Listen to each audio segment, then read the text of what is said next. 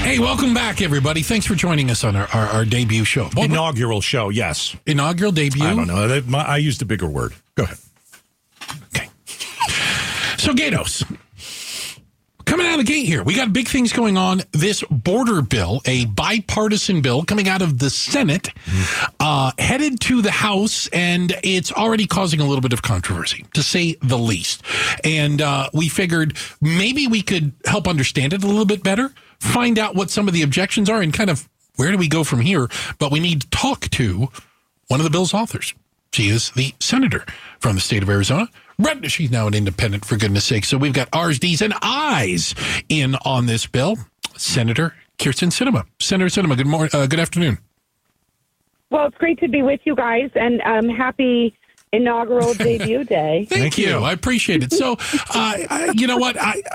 The bill had just released over the weekend, basically, taking a look at it, understanding there's a little bit in there. It's the horse trading that goes on in Washington might be a nice way to put it. How concerned are you that you're hearing from the other side of the Capitol there that the House is saying it's dead on arrival? Well, I was disappointed to see the statements from Republican House leadership that the bill is, quote, DOA in their eyes. To be clear, I'm friends with every single one of those members of Republican House leadership, and I'm just disappointed that they put out a statement that, unfortunately, had some factual inaccuracies and appears to be based on misinformation or a lack of understanding about the legislation. The reality is, guys, that this bill is the most substantial border policy offered in over 40 years. And while many of my House colleagues have said, well, we only want H.R. 2, this bill actually accomplishes many of those same goals, but in a much more effective way, a faster way, and with consequences that actually deter illegal behavior. Give me one thing where it helps Arizona.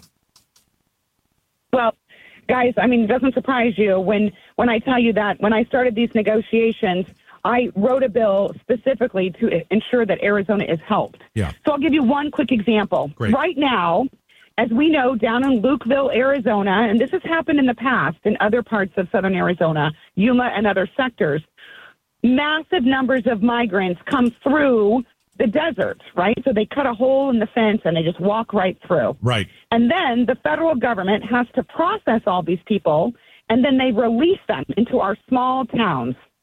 You'll remember when Bisbee had a large number of immigrants, so many that they opened up the town hall, the city, like they literally opened up the town city hall and filled the floor with migrants because there was nowhere to put people. Our bill ends the process of catch and release.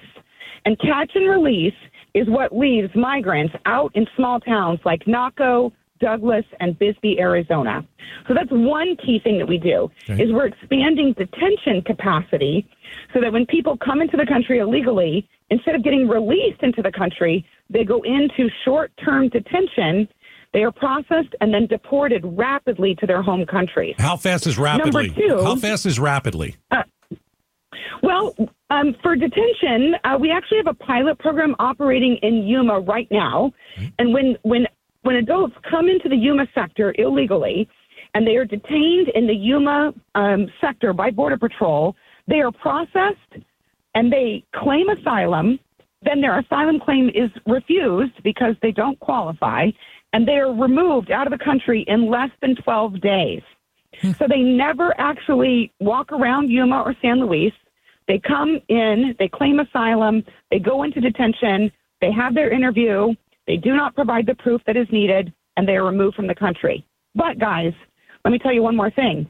We're changing that interview to make it a tougher standard initially, because right now the standard is so easy that 4 out of 5 people who come into the country and say that they have been a victim of torture or persecution pass that first interview.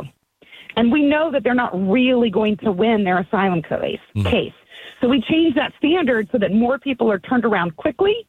And that also sends a message to the cartels that you don't get to exploit our system any longer. So we'll see a drop in the number of people who even try. Interesting. She is Senator Kyrsten Sinema talking about the border bill, the proposal that she helped author that now heads its way to the House. Listen, I barely remember my schoolhouse rock, Senator, but I know that it can go over to the House. Is there a chance for them to make changes, compromise? We hear about these committees. Do you think there's even something that they can work on that we could eventually pass? Well, actually, we first have to debate and pass the bill out of the Senate. Okay. And so we'll have our first vote later this week. And if the Senate chooses to open debate on this bill, we could see a number of amendments and changes to this legislation. Okay. And look, the bill is certainly not perfect, but it's a compromise.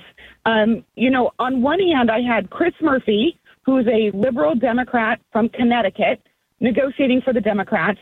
And then James Lankford, who's a conservative Republican from Oklahoma, on the other side, negotiating for Republicans. And then you guys had me in the middle, the independent border state senator, who kept saying things in the meetings like, well, that's not pragmatic and that's not realistic. My focus is on what will actually work at the border. So we've come up with a compromise that is tough, but actually makes real changes to border policy. You know, there's one more thing I'd like to tell you about that's getting a lot of confusion. All right. Tell us. There's a lie happening around the internet right now saying that this bill allows 5,000 illegal immigrants into the country a day. 1.8 million a year. Yeah, that's 100% false. 100% false. Not 99% false, 100% false. Yes, ma'am. What the bill does is end, catch, and release. So when people come to the country and claim asylum, they don't get to wander around free in the country anymore. They go to detention, and then when they fail their interview, they get deported. The reason we have this border emergency authority is for the days when too many people show up at the border, and we run out of beds, and we can't process people quickly enough. So the border emergency authority allows us to shut down the entire border and just say, hey guys, you don't even get to ask for asylum today. Yeah. We're closed for business. And so it's to deal with the overflow, basically. It's to deal with the surges. Yeah. So when there are surges, we shut the entire border down and be like, nope, no room for you. Okay. And then when we've cleared our backlog, then when people come, they still don't get a free ride or a free ticket into the country. They still go into detention. They still have to do the interview. They still get removed if they don't have proof of being tortured or persecuted. So what we're doing is we're just reducing the backlog so that people don't get released willy-nilly into the country. Does that make sense? Yeah. Absolutely. Senator, we really appreciate your time today. I know you're very busy and discussing and maybe dispelling some of the myths about this bill. Keep up the good fight. Yeah, and you know, we're going to need to talk to you more about this as it moves through the process. We wish you the best of luck. Happy to do so. Thanks, guys. Thank you. Thank you. If this bill wins, we all win. You know, I mean, this is a good thing for Arizona. It's a start. How's that? I think if you have a chance to improve the security of the nation, you do it. I don't really care if it's a presidential year, but they do. Yeah. And maybe Sinema's the only one that really doesn't. Mm-hmm. And you know, Kyrsten Sinema doesn't put her party before America, but everybody else does in the Senate and the House. Frustrating, isn't it?